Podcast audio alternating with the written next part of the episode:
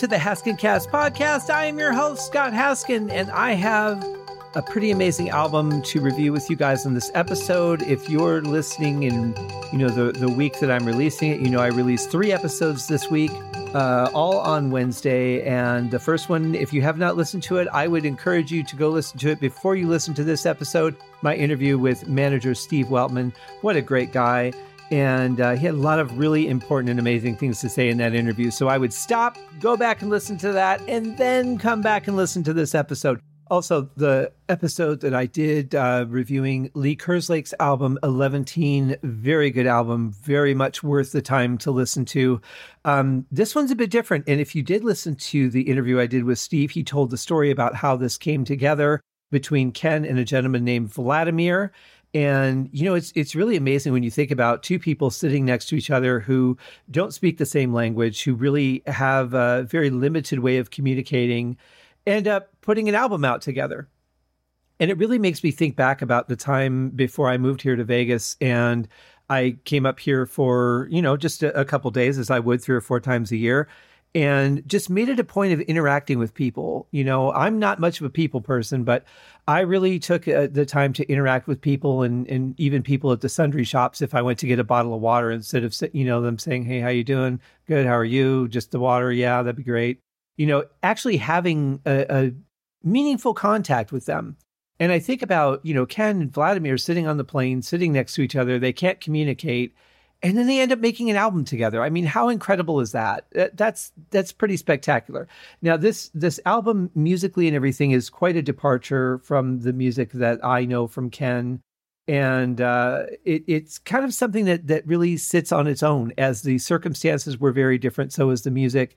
Um, but it's a it's a great album, and there is going to be a little bit that's going to sound familiar to Uriah Heep fans in one of the songs but the album really has an interesting tone overall to it. I think, uh, from a vocal perspective, I think Ken sounds fantastic. I mean, he he just his voice is just rich and powerful through the whole thing. It's you know, it, it's like he's not in his seventies doing this. It's like he's in his twenties or thirties doing it. He's just got that much strength and power and passion in it, and I love that. It, it's really interesting when you're telling other people's stories to be able to find that passion in in what other people are creating when you yourself are somebody who can create an endless amount of things. You know, most of us want to just be creating our own stuff. Every once in a while, yeah, we'll do a cover, but for the most part, if we can create our own album, we want to be just writing and doing our own thing. So it's it's always interesting when an artist that has that ability takes on a project with someone else and and they write the lyrics and then you gotta you gotta make them happen both musically and vocally and I think it's uh, this album on the whole, I think, is real testament to Ken as an artist and his ability to not just see his own visions, but really be able to see the vision of someone else and carry it out into an art form that can be expressed and, and consumed by the public. I think it's a fantastic album, even just in that right alone. The fact that these two people that that could communicate uh, on their own were able to create an album is pretty amazing in and of itself. So um, go listen to the interview with Steve if you haven't already. There's also some very good news in there for Ken Hensley fans. I'm not going to spoil it on this show. You got to go listen to the other interview. Do it. I promise you will be very excited as I am. I'm still still excited about that. So let's get into the album itself. There are 10 tracks on it. And I think that uh, every one of them is just a stunning track. So going into it with that attitude, now I've only heard this twice, by the way. Um, I waited a few days from the from when I first got it to listen to it, and then um, it was another week or so before I listened to it again. So um, it was tough, uh, really, from that emotional standpoint, as I talked about, um, to get myself to listen to this. Not that I didn't want to, not that I wasn't excited to hear what was created, but just that idea that this was this is going to be the last one. You know, um, at that time, knowing that uh, it was a very difficult thing for me to to walk into. But I'm very glad that I I did listen to it, and I will listen to this many times over and over again, as I will Lee Kerslake's Eleventeen. Um, both just fantastic albums. So here is the first song on the album. It's called "Lost My Guardian." One, two, three. Yeah.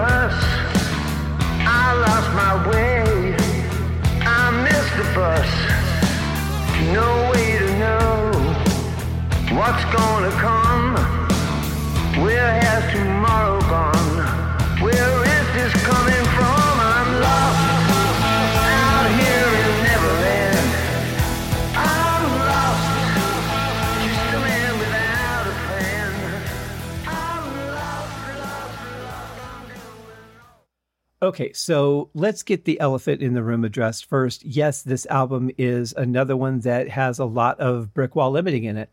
Um, uh, I love the album despite that. I think that this was another one that was kind of mixed going in with the the notion that that was going to happen. So the um, the mix was done with the preparation of that. So there's a little bit more separation in the instruments than you hear on a lot of albums where this is done. You can still hear more of the dynamics than you normally would, but it does have that that edge to it that you get from brick wall Limiting that I don't particularly care for. Aside from that, I think the production is fantastic. I think that the album is incredibly well mixed. I think you can hear uh, everything fairly well. I mean, there's some things that are going to suffer just from from the way it's limited, but uh, for the most part, I think it was it was very well mixed and panned with that in mind. So I'm going to push past that, and that's really the only negative thing I have to say about the album. And I will probably say that on just about every album that is Brickwall Limited because I really hate that.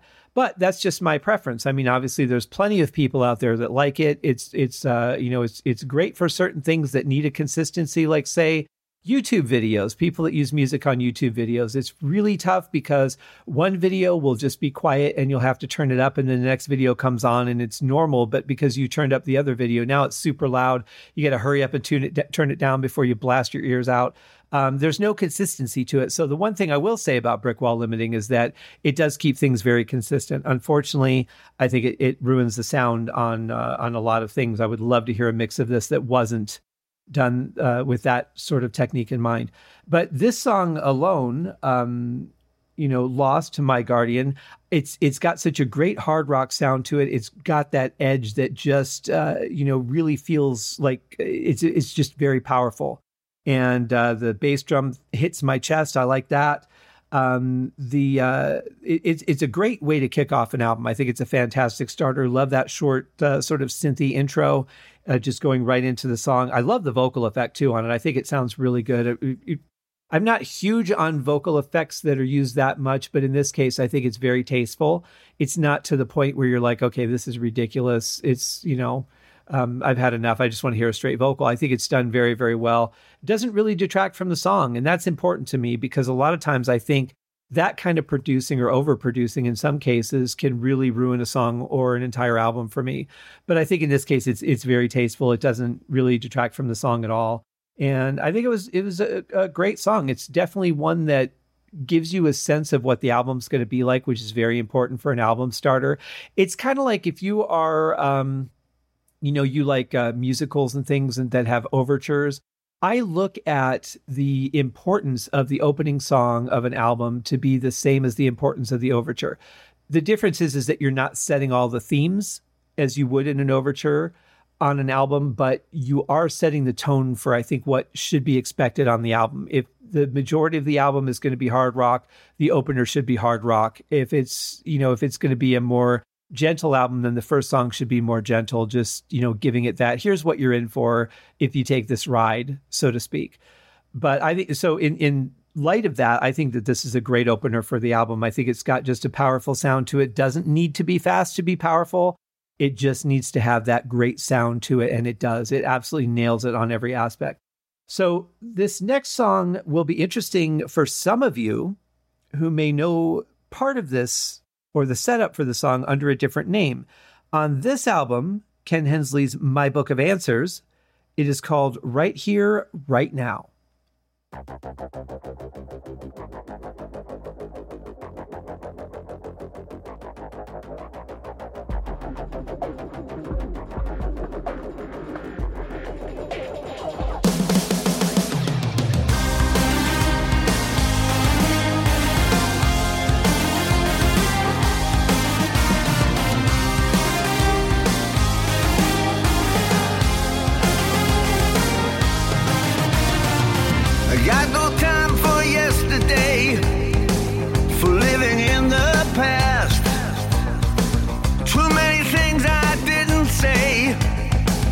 Questions I didn't ask. Don't give a damn about tomorrow, the trouble it can bring. I'm gonna stay right here, right now. So, any of you that are familiar with the opening track of, of the album Firefly by Uriah Heep, this is obviously, uh, you know, based on the music from The Hanging Tree. A little bit different. Um, I really love the uh, the sort of synth brass that that's in this. I think that's very powerful. I wouldn't have expected that, but I think it sounds really good. Obviously, the lyrics are completely different uh, from The Hanging Tree, but it's it's got that same opening, just done a little bit differently. You know, the beat of it is there. Uh, I really like this this version of it. It's kind of hard for me to separate the two. I would love to know why he uh, really wanted to dig into this as opposed to just writing something new. But I think that it's uh, it's a great use of the music. Really heavy too. Uh, I I think that bass and snare sound is just it's just pounding in your face. And Ken's vocals are still above that yet, uh, but is unbalanced as I would normally think this mix is because it's really bass and drums and vocals, and then everything else takes a back seat for a lot of the song. There is a great guitar solo in here though. But normally I would say a mix like this is really unbalanced. But for some reason, I, I think it kind of works with the music being in, in the back seat of the car while you're in the front. I don't know why. It shouldn't work, but it seems to work for me. But either way, it's got a very huge drum sound to it. I really like that. Um, I don't normally, but I think on this album, you know, it really fits the the songs. It really gives it an edge, you know, and I like that it's consistent. But uh, yeah, this is a really good song and really one that um, I will listen to many times over, as I will the whole album. Next up, we have a song called "The Cold Sacrifice."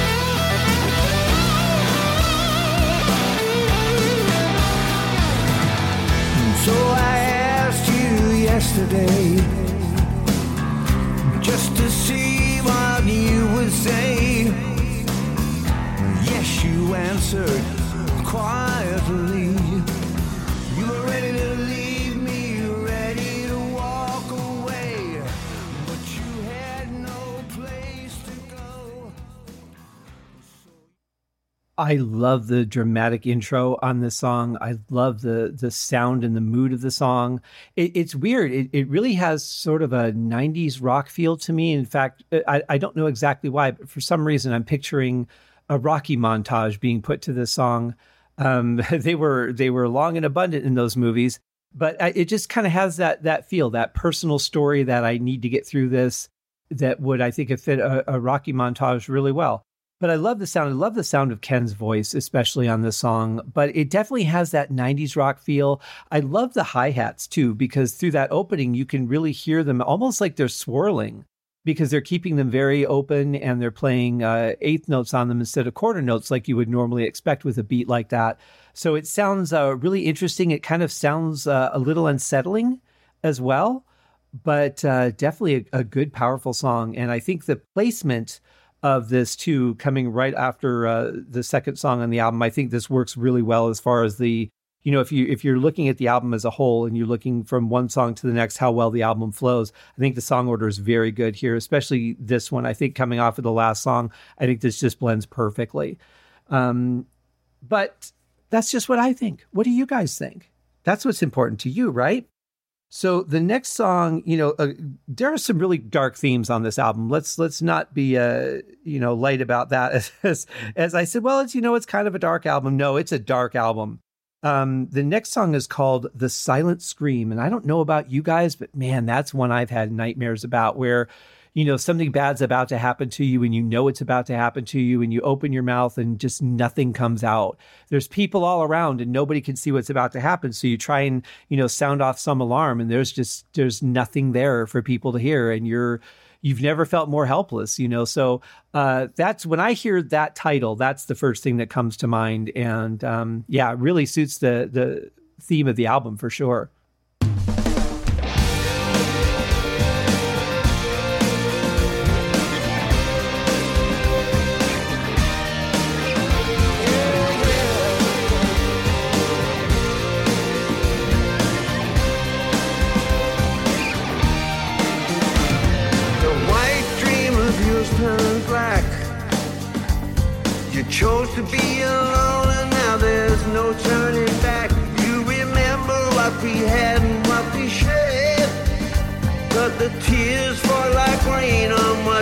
can have again.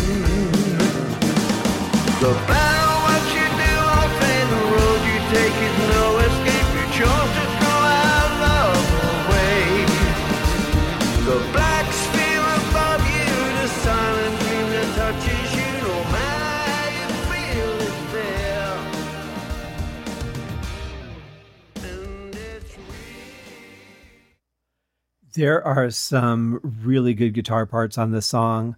Um, the drums sound really strong, but the the kick drum is a little muddy for me. I think the song might have sounded a little bit better if the if the kick drum was a little bit punchier. Um, just my thought. I really can't compare it because I don't have that sitting in front of me, but just something that I'm imagining um, that would have benefited. But you know, everyone's taste is different, of course.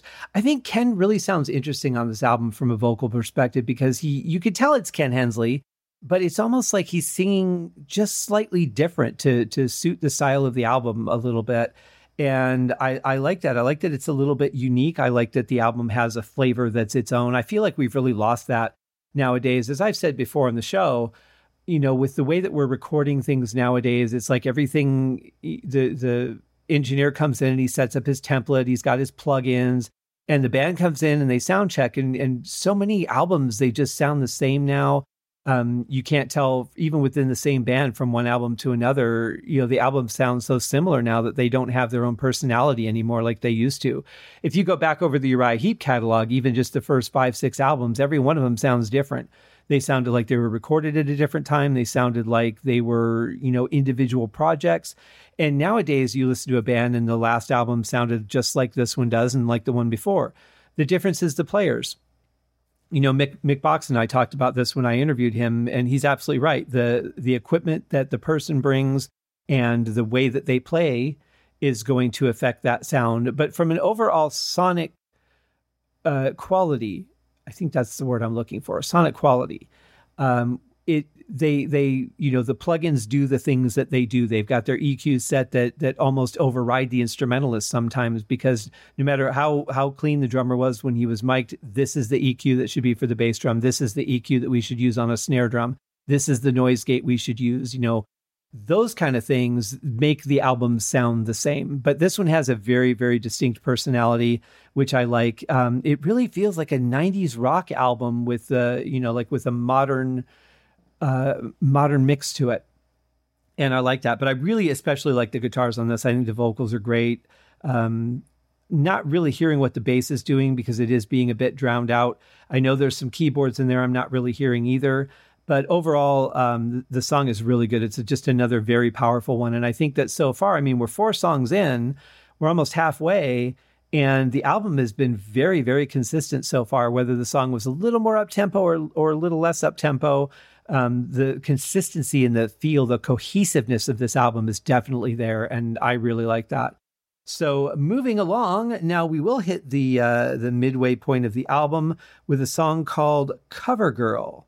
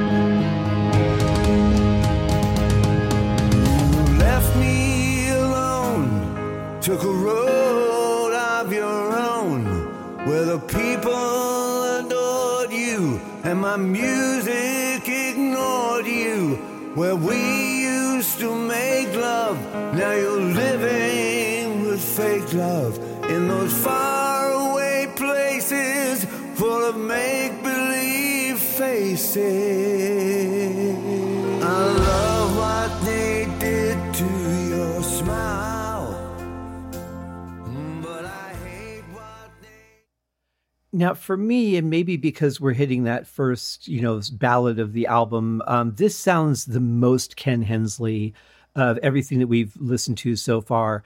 I think his voice is just amazing on this. I feel like he's trying to keep it in a certain Um, a certain range, I feel he's a, he's singing a little bit restrained on here. I, I'm sure very purposefully, but uh, it sounds really good, so powerful. I love the intro to the sound. It's uh, to the song. It's epic, right? It's it's just huge, and you really wouldn't think that it's going to go where it does. I mean, everything we've heard has been good, solid rock. And we get into this one, we've got this really good build, and then all of a sudden it just drops down, and we've just got a little bit of gentle music and vocals, really unexpected, um, which which was nice actually. I thought this was probably a good time to um, you know let things mellow out a little bit but it's a great song. It's really powerful, especially in the vocal. Um, I love that build. I love the overall feel of the song, and it's it's you know one where I, I like pointing out like I like this, but I hate that. I I think that sometimes we have to do that. We have to show a, a contrast in a song. And I think that's something that we don't do enough of. I think we tend to just like, here's what I like, and I'm going to sing about that. And here's what I don't like, and I'm going to sing about that. But to do like a, a, contrast or a comparison or something like that, I think that's really neat. It's a rare kind of thing, at, at least from songs that I know you don't hear a lot of. Um, but yeah, it was very, very well done in the song. And again, you know, these lyrics are are by Vladimir, translated into English, and then Ken built everything around that. But uh, yeah, really good, powerful song. I, I, I really like it. Now, uh, as we continue our journey through my book of answers. Our next song on the album is called Light the Fire in My Heart.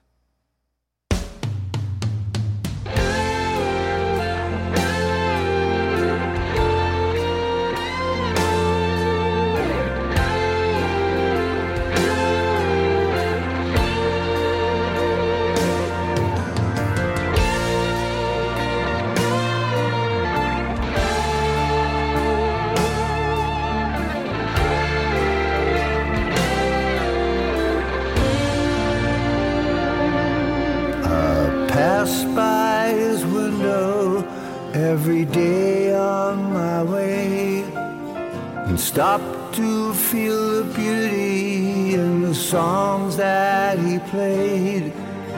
They touch my soul, for he was singing my life in a simple melody like no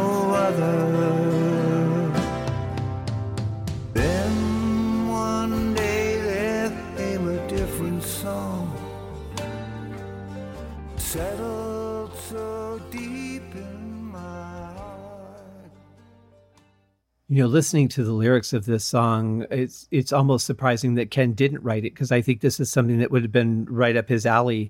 Um, based on you know a lot of the songs that I've I've heard him write, but this one is is really nice for some reason. I don't normally like to make these comparisons, but I think it's more of a lyrical thing. It kind of does remind me a little bit of the Wizard, uh, from Demons and Wizards because it's it's got that you know connection with a guy who's just somebody who knows stuff.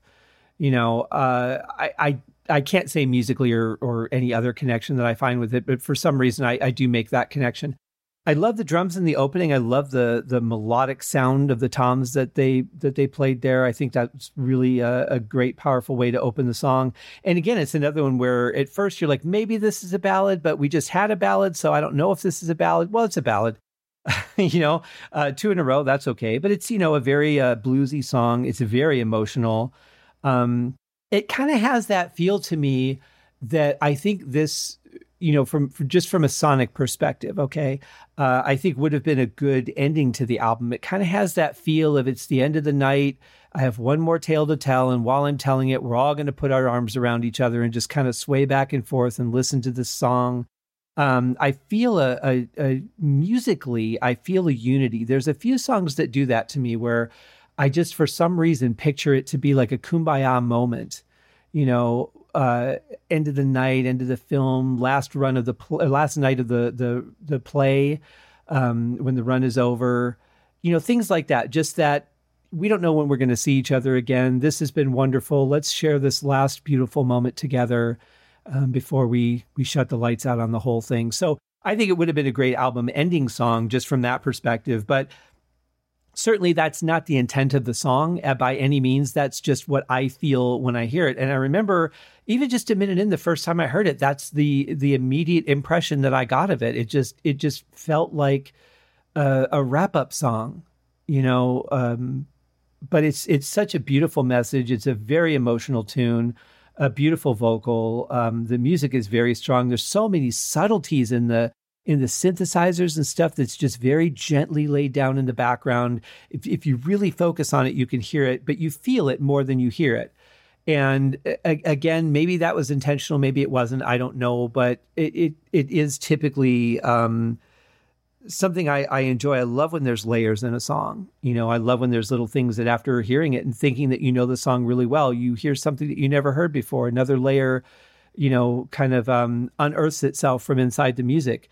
And I think that this is one of those songs. I think I'll be discovering things in this song for um, for quite some time to come. And honestly, that that really makes me happy. But it's a beautiful song. I, I, I love it. I think it's it's something that is very powerful, very much right up Ken's alley. So um, I think it's a great addition to the album. And that's just what I think.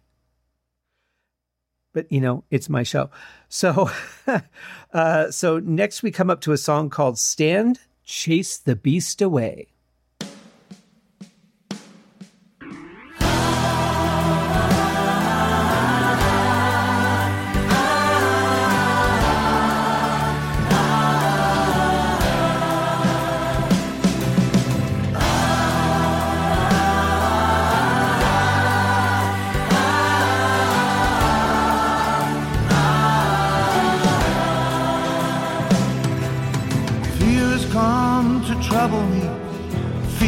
Come to trouble you. Everywhere and every way. Fear is our way here today. It bids us live in solitude. To hide inside our shell. Out of the darkness and confusion. Now is the time for us to stand up. Stand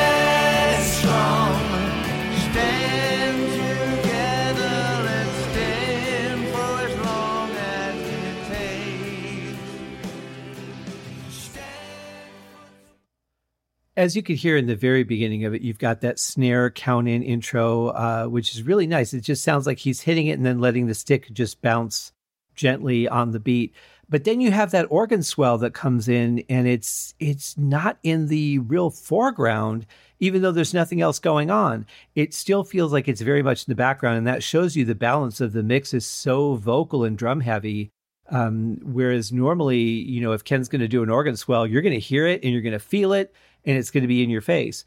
So it's a really interesting mix on this album. Uh, the but the backing vocals when they come in uh, right after the organ swell, they're just so powerful and really elegant. I love the sound of them.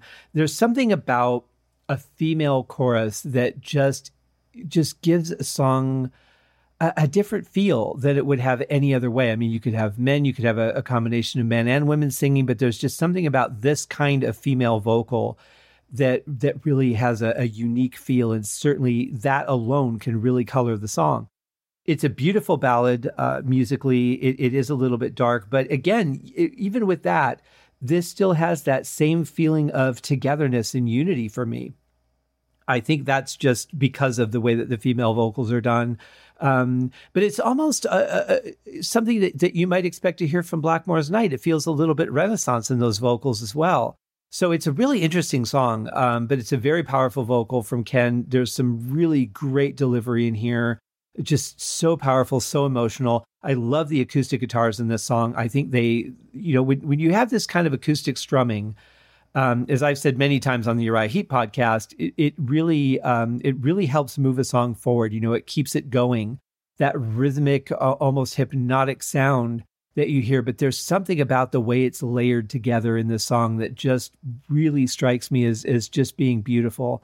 It's a very powerful song and one that uh, you know, honestly, I, I would say that with with really everything on this album, but this song especially, I think it's one that when you listen to it, don't do anything else. Don't be, you know, playing on the internet. Don't be, you know, answering emails, whatever. Like really just sit down and listen to this song. It's a very powerful. And I think that you'll enjoy it more if you do that. And I'm one who often does like two or three different things at the same time. But this song in particular, I think, really uh, deserves that attention and focus. There's there's just really something magical about it. I can't I can't quite put my finger on it. I don't know what it is, but there's there's something in this song that really just delights me. Um, I think that's about the best way I can put it. As as strange as that as that is, I wish I could come up with something, um, you know, a, a, a, little loftier in in terms of description. But unfortunately, that's what I got at the moment. So, you know, you get what you pay for on the show anyway. Um, so the next uh, the next track as we as we wind down to the end of this already. Um, the last so there's ten songs on the album. This is track eight but this track actually appears uh, as the regular version. So there's nine tracks on the album, and then an alternate version of The Darkest Hour, which is our next track.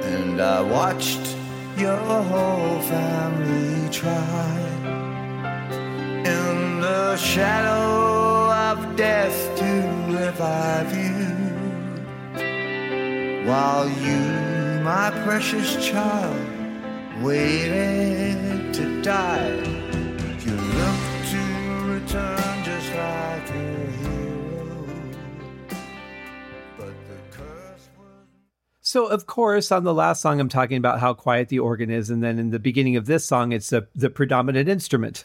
So that would figure. But uh, it's it's a really interesting song. It's very powerful. Obviously, the the subject matter is incredibly uh, about one of the most intense things that you can write about. And I think that the most interesting thing about the verse for me in this song is the way that, you know, on the on the first two lines are usually sung similar, and then the third line it goes up, and the fourth line it either stays up or, or goes back down to where the first and second lines were. But this one like goes up and then comes right back down. And um, I thought that was kind of interesting. There's also a, a couple of interesting uh, short tempo changes in the the delivery of the vocals, which really uh, kind of threw me off the first time I heard it because it was very unexpected. But it's really unique. It's very well written. Uh, I really like that. Um, the whole song just feels massive and weighty. You know, it's a it's a huge sounding song. It's very powerful, but it just it feels like it sits on my chest because the the subject matter is so intense and so sad that uh, I I think it's one of the one of the worst things a person could go through and something that a lot of people do unfortunately but it's it's beautifully delivered it's one that i find is almost at the edge of being hard to listen to just because it's so intense in the emotion. And as much as i love that sometimes that can be a little overwhelming. And i think this song really rides that edge. I, I think it's it's nearing the point where if it was any darker or any more intense I don't know that I'd want to listen to it very often, but with this as it is, it's just delivered so beautifully that it's hard not to just want to hear it again as soon as it's over. And that is, for me at least, a, a sign of a great song. And this one is definitely one that um, that touches me pretty strongly. It's not something I've ever been through, but something that that definitely um, grips me very powerfully. So um, one of my favorites for sure. And now that brings us to the last, um, I guess, what would be the last official track on the album. It's called Suddenly. And then uh, after that, we go to the alternate version of The Darkest Hour as we end the album. So let's listen to a bit of Suddenly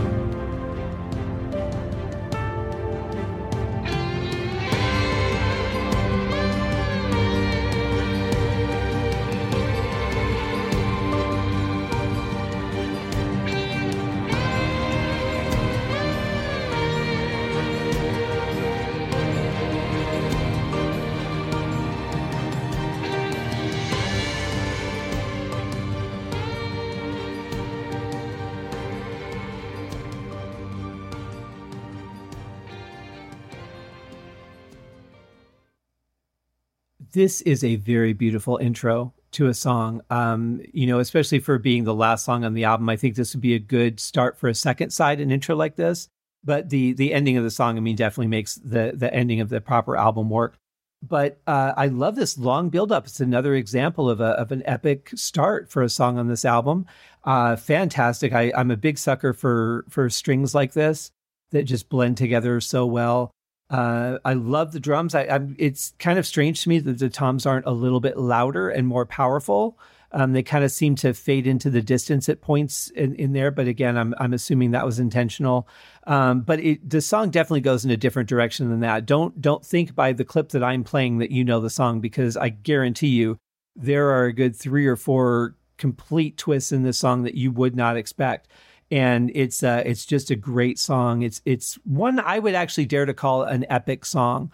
Um, the the directions it takes are very powerful. They're very strong choices. They're really risky too because you could um, you know you could lose people li- listeners when you make changes sometimes that are too abrupt. But I think um, for me that that just gripped me more. You know, it made me want to hear more of the song and, and to see what was going to happen next.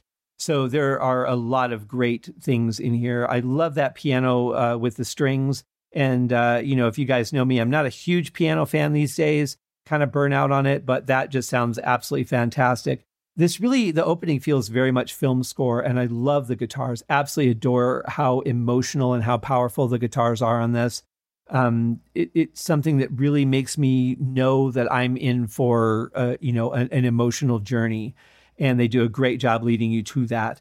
Um, I, I think it, it also has that feeling of, you know, everything's going to be okay in the end. You know, it's all going to work out. We're all gonna gonna make it through whatever it is we need to make it through. But it the lyrics at the same time are, are kind of haunting, and um, especially considering you know, one of my favorite songs of Ken's, "Cold Autumn Sunday." Um, just has that kind of uh, haunting quality to it. I think, especially now because he's gone, um, probably stands out more to me than it might have otherwise. But it's uh, it's just there's so many elements. That's what I mean. Like it's haunting, but it's beautiful. It's got this big you know epic buildup. It's it's got rock and roll. It changes directions a couple times. Like there's so many amazing things about this song. Another one of my favorites. Absolutely another one of my favorites on this album. And uh, I think it would have been a good one to end with. But I'll be honest. I'm really glad that they did um, this alternate version of My Darkest Hour because uh, or I'm sorry, The Darkest Hour, because I think it really um, it just ties the whole thing together so much better than uh, even this ending would have. And so I'm going to play a little bit of that for you. Here is the alternate version of The Darkest Hour.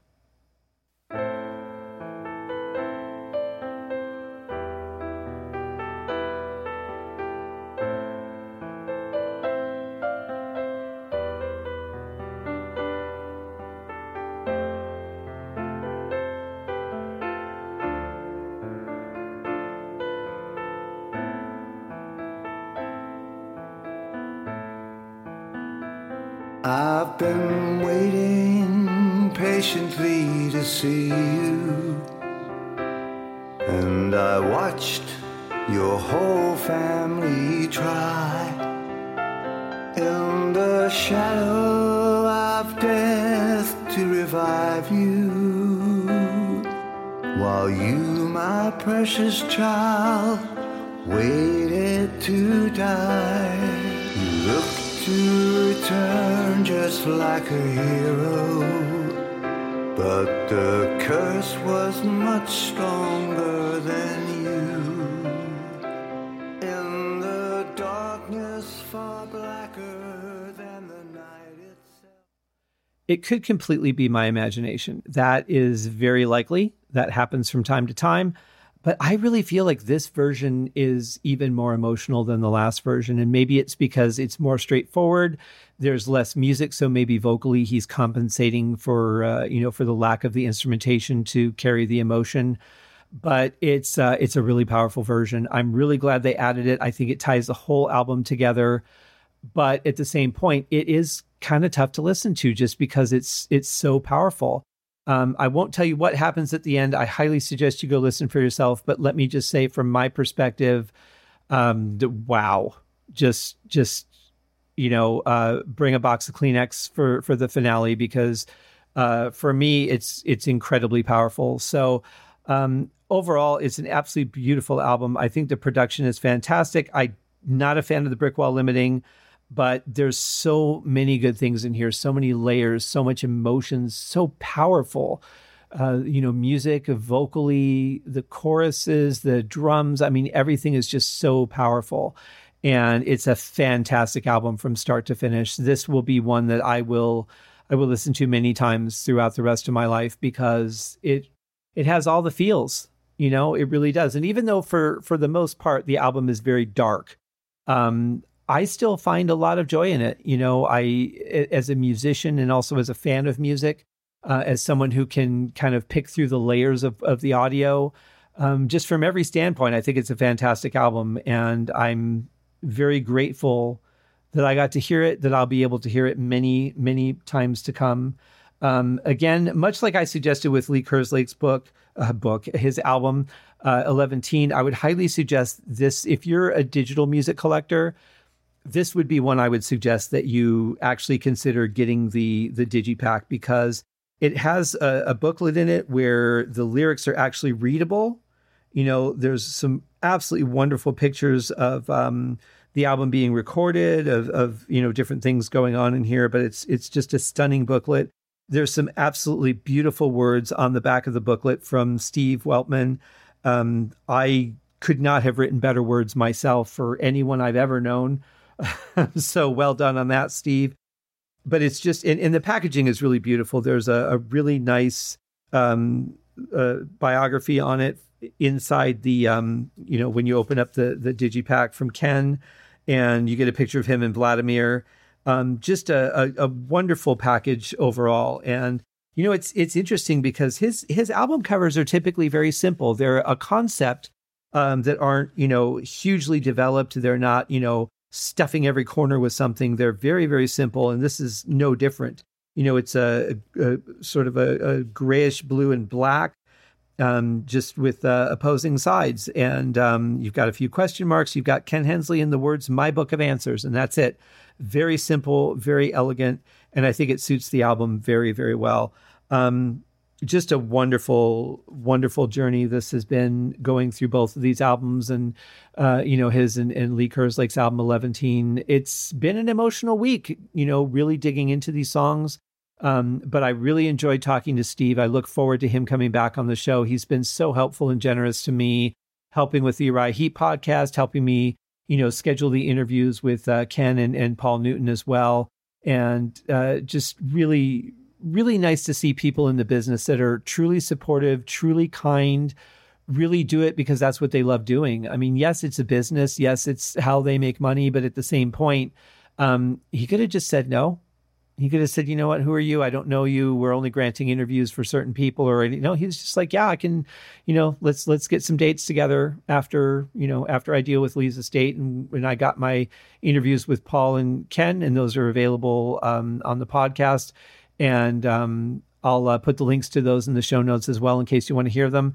But yeah, it was it was just such a great experience and you know all the emails that we've exchanged throughout the months since um, just a very supportive and caring person, and to to think about how much he's seen in this business and how much he's been responsible for just by throwing out an idea. I mean, it's it's really amazing the the impact that people have. We tend to think about the artists and the album or the song um, or the story, you know, whatever the the uh, headline of the day is.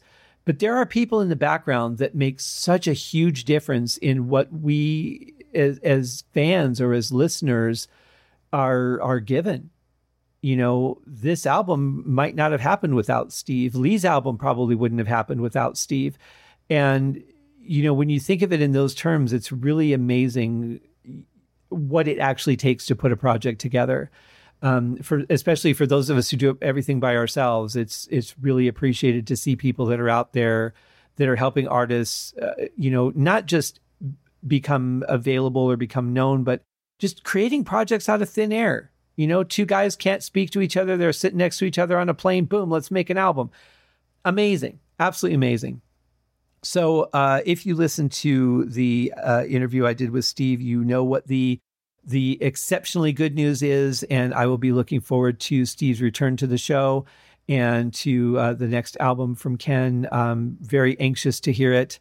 Um, and then I get to go through all that. Well, this is going to be the last one thing all over again. So that part's going to suck. But you know what? I'd rather go through that and have the album to um, put me in that position than not have it at all. So I'm very grateful. I'm very excited. Um, thank you so much, Steve, for coming on and talking to me and sharing all these wonderful stories and helping out with these wonderful gentlemen and, and their beautiful art, getting it out to the world. Um, just a huge thank you. And thank you guys for listening. I hope you've enjoyed my review of My Book of Answers by Ken Hensley. I'll be back next week with just one episode, you know, next week. I'm going to dial it back to my usual one. I've got a great interview headed your way, and uh, it's one I've been promising for a while. So I look forward to that. Thank you guys. I hope you have a wonderful week. Stay tuned. And if you haven't listened to it, go check out Uriah Heep, the Magician's podcast. It is on the same outlet that you are listening to this on, whether it's my website, whether it's Podbean, Apple Podcasts, Stitcher Radio, any of those places. Uriah Heep, the Magician's podcast is available. Thank you guys. Have a great week. Cheers.